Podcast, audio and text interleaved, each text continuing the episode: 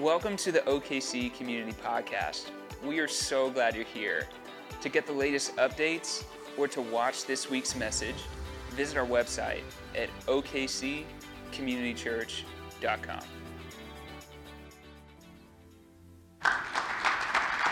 Woo! Man, that was so good. Thank you, Chisholm, for sharing. Give it up for Chisholm. I mean, that was a message. I appreciate that. Such a good story. Well, once again, hello, friends, family, church, guests, everybody. Thank you for being here today. We're so glad you're here. And I really did love that story. I loved what Chisholm shared. So much in that story that I think a lot of us can relate to, whether it be going through hardships or trying to figure God out and our faith out, or, you know, and it's really a story of a God that continues to pursue us no matter what, right? I mean, that's so good. And so I'm just grateful for it. I hope that this morning as you come in here, that even in a story like that, you can find your own story. You can find your own self and how you are trying to relate with God. Because that story as he ended is one of renewal, which is something we care a lot about around here. Something that we're doing this 28 Days of Renewal, what it's all about is that we would see God renew our heart, mind, soul, strength, all those things, not only personally, but as a church body. And so, man, I hope you're encouraged today. I believe God has each and every one of us here for a reason. Those of you online with us, thanks for joining us today. We know a lot of us are worshiping from home because we have to right now. We just thank you guys for being with us. And we're glad. Are you guys glad to be here? Let's jump in. Today we're going to jump in. We're in Luke chapter 6, verse 46. We're going to be talking about something that I believe relates to all of our stories, something that relates to our everyday faith, and it's connected to renewal. We are in part 6 of this series called the Book of Luke, and we are talking about the life and the teachings of Jesus. And I don't know, you can't talk about Jesus all that much without running into miracles, right? So everyone say miracles. Everyone say miracles everywhere. All right, Luke 6, starting in verse 46, here we go. Why do you call me Lord, Lord, and do not do what I say? Oh, man. Are you all ready? Jesus has something to say to us today. What a great question. Why do you call me Lord and do not do what I say? As for everyone who comes to me and hears my words and puts them into practice, I will show you what they are like. They are like someone building a house who dug down deep and laid a foundation on rock. When a flood came, the torrent. Now, a torrent as in a deluge, as a torrential rising floodwater, as a fast-moving river caused by a flood. Jesus says, for people who listen to me and put my words into practice, it's like someone who laid their foundation on a rock. So when a flood came, when the torrent struck, when a torrent struck that house, but could not shake it. Everyone say, could not shake it. Because it was well built.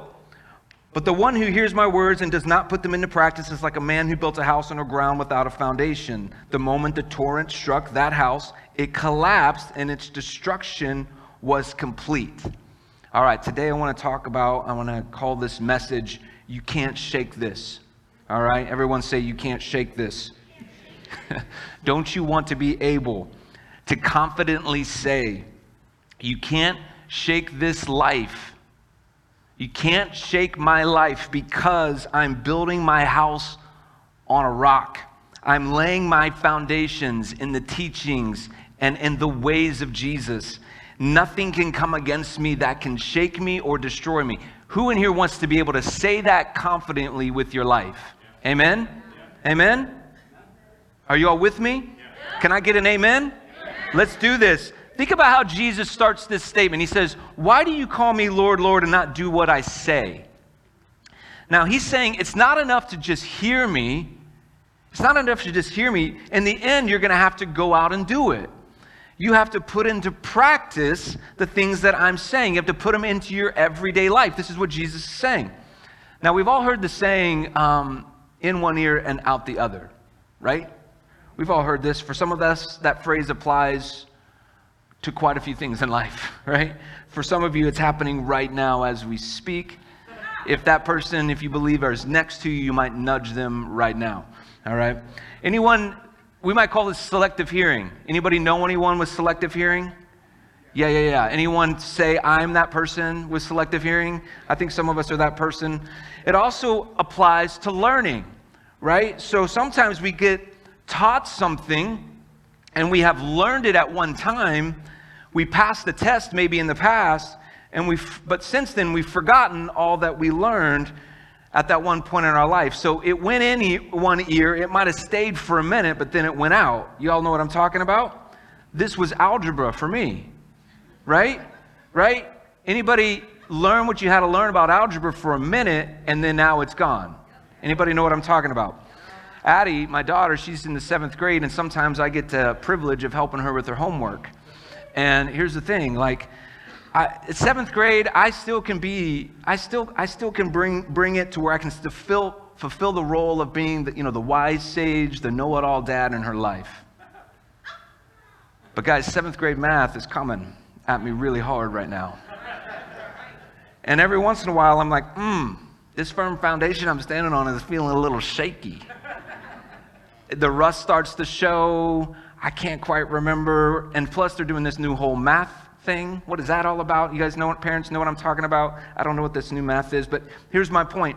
Even though at one point in my life, I had heard my algebra teacher teach me everything I needed to know, and I was able to retain it long enough to get through the class, but since then I have not been practicing algebra. Everyone say practice. Algebra was in one ear, stayed for a minute, and then it was out the other. Now, I will say this, I was thinking about this metaphor, and I was like, hold on, Jesus and algebra, they're not really the same thing. I don't want people to think that I think that they're the same thing. And so here, for the record, I do want you to know that Jesus is way better than algebra.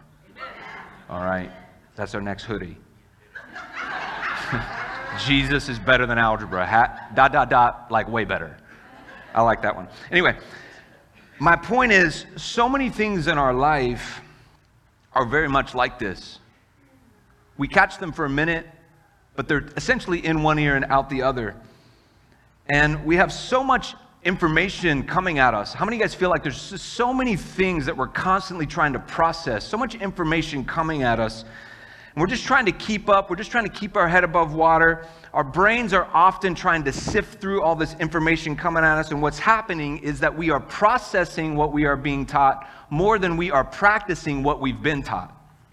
And that's just happening all the time. And by the way, those things are very different. A few months ago during our series, Rest for the Weary, Scott talked about the information overload that our society is facing. And we are living through, of course, the information age. We know that. It was brought about all the way back to the Enlightenment era, to the technological revolution we've gone through. And we, of course, have endless and entire industries dedicated to organizing information and knowledge that we can access, right? And I want to show you a slide, because the information and knowledge that's available to us is growing by the second. In fact, there are studies that show us that knowledge available to us in the world is doubling every 12 hours. If that sounds crazy, it is crazy. That's crazy, right? So this particular slide shows us that in the last 50 years, the gap between the information that our brains can actually handle and the information that's coming at us and that we are able to, that is available to us, the gap is getting wider and wider. And this causes us, guess what, going back to Rest for the Weary, why we brought it up then, this is going to cause us to feel overwhelmed, stressed, anxious. All these things start coming at us because we feel like there's too much for us to handle, right? We can't handle what the world is throwing at us. We were originally created to be peacemakers of a neighborhood, and now we are trying to be peacemakers of the entire world. Guess what? We can't do that. That's too much for us to handle. However, what happens is we become information processors without any ability to practice what we are being taught. And so no wonder things are in one ear and out the other. As information overload happens, what we do is we get stuck processing. Anybody ever process quite a bit? We get stuck processing, and what really must happen is we have to get out of the mode of processing, and we have to actually start practicing things with passion, conviction, and get this, consistency and commitment. We jettison consistency and commitment because of new things coming at us. Information comes so fast at us that something that's 2 days old feels like old news. We all want more information, we all want it faster, and we all want it first, because then, that's why we set all of our alerts on our phone, that's why we get all of our notifications, because when we have all that, we feel like we are in the know, but really all that is causing us to do is live a life that's reactionary, that's always changing, and that's always shifting. So the art, if you will, of living a life and settling into the rhythms of Jesus is the submission to a rock-solid foundation that doesn't change, that isn't shifting. And that kind of way of life is actually countercultural. We talk about how Jesus is countercultural all the time, but to actually make the choice to live countercultural is not an easy thing to do. In fact, it requires a person of tremendous wisdom to be able to say, I choose the countercultural way. Everyone say wisdom. So in this parable, Jesus talks about two home builders. Now, I want you to note that this parable that I've read to you is actually a warning. It's a warning from Jesus. What he says in Luke 6 is actually a dire, stark, sober, weighty warning about life. In Matthew 7, we read the same parable, but Matthew writes it and he adds a couple words that I think are really helpful for us to kind of break this parable in Luke 6 down. But this is the Matthew 7 version, pretty much the same thing with a couple different words. Therefore, everyone who hears these words of mine and puts them into practice is like a wise man who built his house on the rock. The rain came down, the streams rose, the winds blew against that house, the torrent came, right? Yet it did not fall, because its foundation was on the rock. But everyone who hears these words of mine does not put them into practice is like a foolish man who built his house on the sand. The rain came down, the streams rose, the winds blew against and beat that house and fell with a great crash. We've heard this parable before if we've been in church for some amount of time, but this is a powerful warning from Jesus. One builder is described as wise, and the other builder is described as foolish. Now, wise in the Greek is a word called phronesis. Everyone say phronesis. You already sound smarter, which is what it's defined as. Smarter, intelligent, enlightened, phronesis. Now the word foolish is the word moros. Everyone say moros. Moros is where you get the word moron from. It means unintelligent, dumb, stupid, unenlightened, right? Now there's a problem because we think that we are way more phronesis than we are. And we think that we are never the moros in the room. How many of you know that there's a fine line between the wise and the foolish? We may think that because we can get the right answer to any complicated question by means of Googling it up, that we are phronesis. But the truth is, many in today's world are actually living in moros. Because Jesus defines wisdom through practice and through doing, yet generally speaking, we define wisdom through one knowing more information. So think about this. How foolish is it to know what you ought to do but not do it? This is what Jesus is saying. He's like, I've given you the keys to life, I've given you the answers to life, the ways to live, the way of life. Yet you call me Lord and you don't even do what I say? That's like building a house on the sand. And when the storm comes in life, guess what? That house is going to come crashing down. You see, a lot of us know the teachings of Jesus, but the truth is we struggle to faithfully practice them. And a lot of us, we become people who want to get a lot from God without having to do a lot with God. And not only does Jesus, so he uses this familiar concept of the wise and the fool, but he also illustrates it through the building of a house. So Jesus is being culturally relevant, right? He's like, hey, y'all know how to build a house. Y'all have done it. Y'all know, get it. So he's like speaking to the people. And he's talking about a house, something everyone could relate to, But a home in Jesus' day was not just about the house itself. It was a metaphor for your life, right? So when you say build a home, you were essentially saying it was congruent with saying building your life. And we get that. We understand that metaphor, that way of thinking. But even more so in Jesus' day, this was true because people, their home was everything. It's where all of life happened. It was their generations, 2-3 generations would live in one home together. So all of their family, that was where their home was. Even they would conduct, most of them would conduct business out of their home. So their livelihood, their business, it was all coming from their home. So it was the hub of everything in their life. And so the house came to symbolize your life as a whole. And as Jesus says, a wise person builds their house, meaning builds their life, on the foundation, on the bedrock of my ways, while the foolish person builds their life on a ground with no foundation, on something that is constantly changing, shifting. Your opinions seem to be informed by the news of the day rather than the foundations of my ways. See, Jesus doesn't say why people do this, though. That's what's interesting about this parable. He didn't say, hey, the foolish people do this because. He doesn't even say who the foolish are and who the wise are. In the crowd, he lets them draw their own conclusion. Like, he lets them decide, well, which one am I? He lets them fill in the blank. Am I the wise or am I the fool? I think that's pretty interesting. So even though, because here's what's crazy is that if you're thinking about it, for a certain amount of time, you can't tell the difference between the two. The house is built, man, they might be living in the same neighborhood. They might have used the same building products. They might be making the same money. These two people may look exactly the same. They go to the same park. They do the same things. They even go to the same church. The two might look exactly the same until the flood comes. So the idea of the flood would be something that the people listening to Jesus would also be totally familiar with. In the area of Galilee, flash floods happened a lot. They would come out of nowhere, and of course, some houses would stand firm and others wouldn't make it.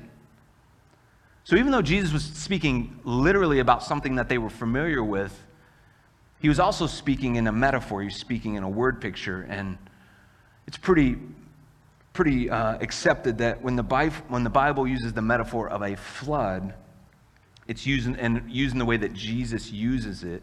The flood is meant to be understood as some form of hardship. So when the flood comes, when the diagnosis comes, or the tragedy comes, or the bad news comes, or the loss of a loved one comes, or the catastrophe comes, you know, going back to the video of Chisholm's story, when 3 or 4 of those things happen in 24 days, and the storm comes, Jesus is saying it's not if hardship comes, it's when it comes.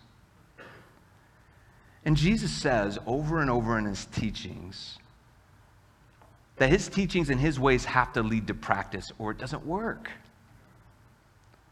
Without practice, it's only a matter of time before life takes you out with a storm, life takes you out with a tragedy or a disagreement. How many people have been taken out by a divided society arguing over politics and a pandemic who previously said they were building a house on Jesus, but we realized, no, they were probably just building a house on sand.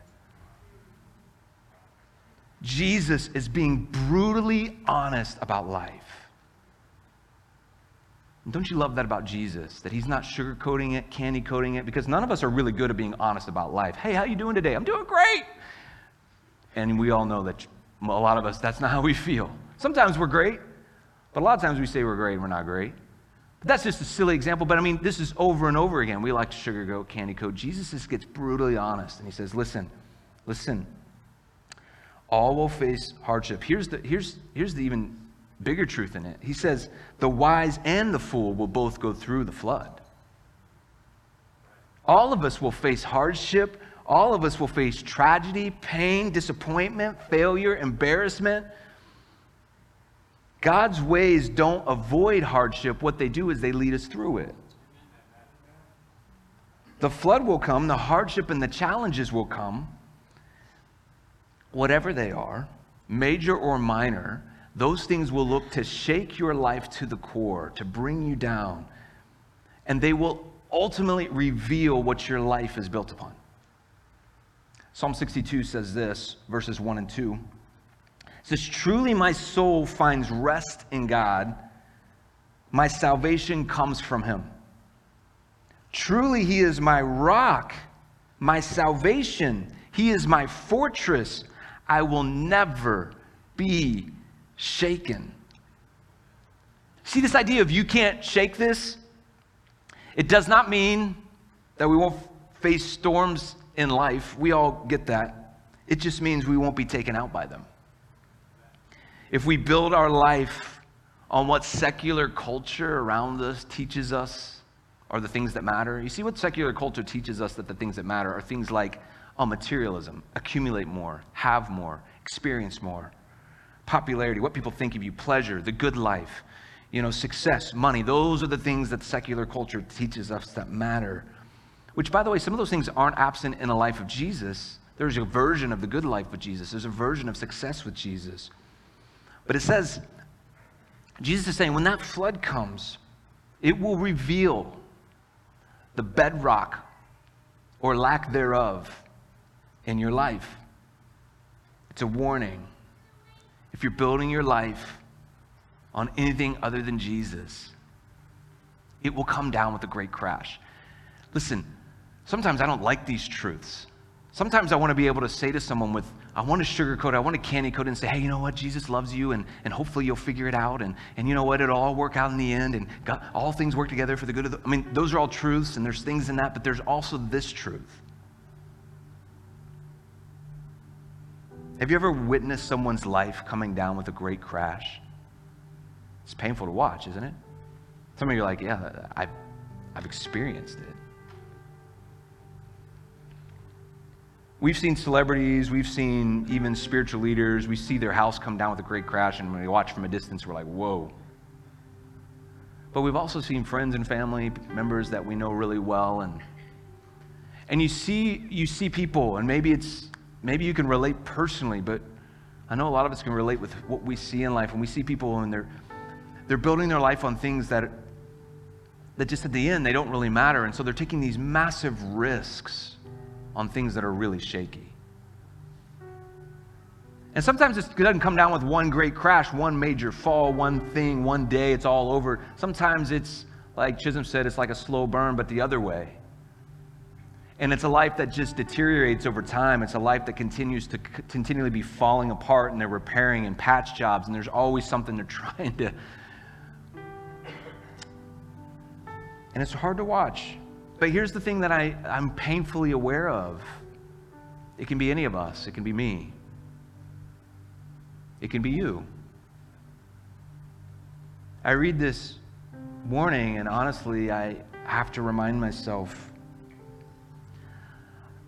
of how serious I have to take these things.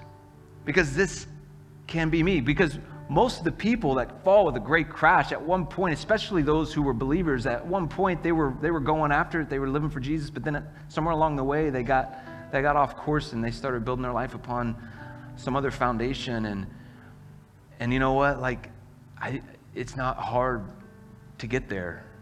The world is a powerful force that leads us astray, and I'm painfully aware that none of us are immune to this, and that's why it's not just about knowing or hearing what Jesus has to say. It's not even about agreeing or believing that what he said is true.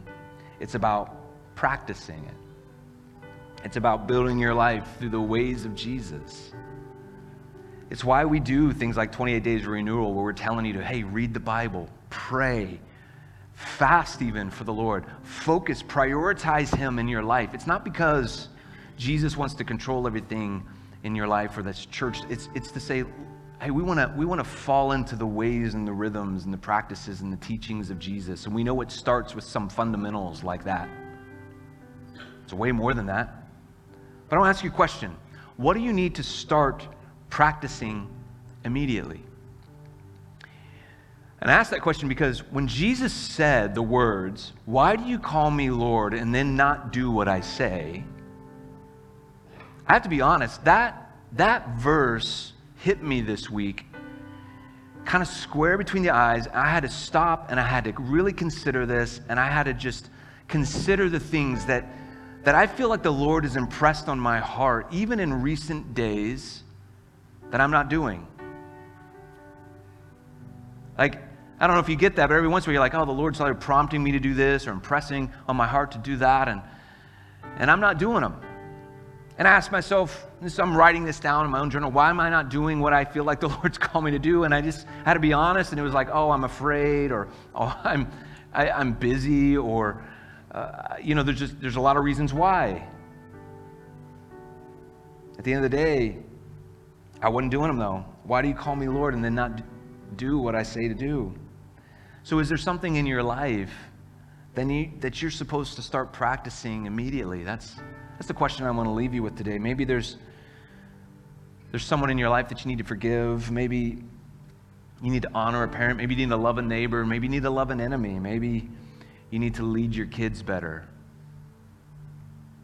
Maybe you need to get in Christian community, join a connect group, come to Alpha. Maybe that's the thing God's been putting in your heart and you're like, I need to do it. Maybe you need to something else here at the church. Maybe you need to give. Maybe you need to serve. Whatever those things are. Maybe you need to invite a person into your home for dinner. Go to coffee with them because you just feel like you need to spend time with them. What's the thing the Lord's putting in your heart to go and do? Some of it's in His Word. We know that. There's a lot of things that He says we all have to do, but there's some things that He says that, hey, He's impressed that.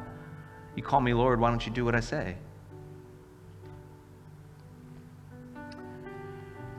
Jesus is being honest with us. And He's warning us. If you want to build your house in a way that you can confidently say, you can't shake this life, He's saying, this is how you do it. I know you want to stand firm. I know you want to have that fortress around you. We all do. And Jesus is the way. So what is something that you need to start practicing immediately? No more in one ear, out the other when it comes to the teachings and the ways of Jesus. The things you learned long ago, do you need a refresher so that we can actually settle into the things that matter most? Let me pray for us today. You can bow your heads. Father, we want to be people who truly can say, Lord, Lord, without the added emphasis on the things that we still need to pay attention to in our life. Lord, I know that you aren't demanding perfection or asking for perfection. We know that you love us no matter what. You know that we're accepted. We know that we're given grace and mercy time and time again. It says that your goodness and mercy follow us all the days of our life. For that, Lord, we are thankful. We are so grateful that, Lord, we don't have to prove ourselves over and over again. You accept us as we are. But Father, this is more about who we want to be, the life we want to build.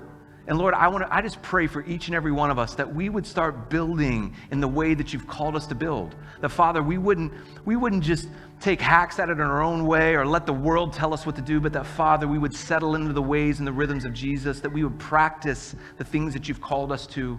That, Lord, we wouldn't just be about a life built on beliefs, but we'd be a life built on beliefs and practice. And so, Father, we just ask this in Jesus' name, that, Lord, you would stir something up in this church that's new and fresh, but not new information, but a new passion, a new conviction, a new commitment, a new consistency. That, Lord, we wouldn't just do the same old thing. We wouldn't be status quo. We wouldn't be average in our faith, but that, Father, we would be on fire for you. That there would be a renewal sparking in this church that cannot be quenched by just walking out the doors and the world douses it once again. But that, Lord, that fire would stay lit, and we would go out into the streets and there'd be something consuming about the work that you're doing in here, changing our lives, so that, Lord, we are building our house on you, on the rock that is Jesus. Father, we pray that in Jesus' name.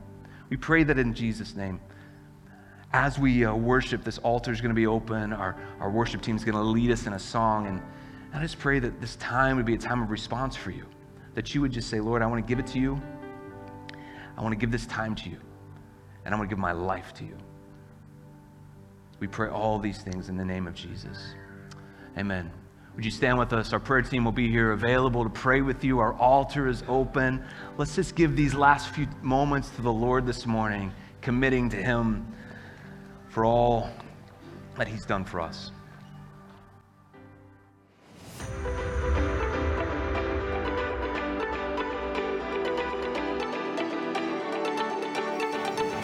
We hope you've enjoyed this week's message. If there's anything we can pray with you about, or if you have questions about God, we'd love to talk with you. Please visit our contact page at okccommunitychurch.com.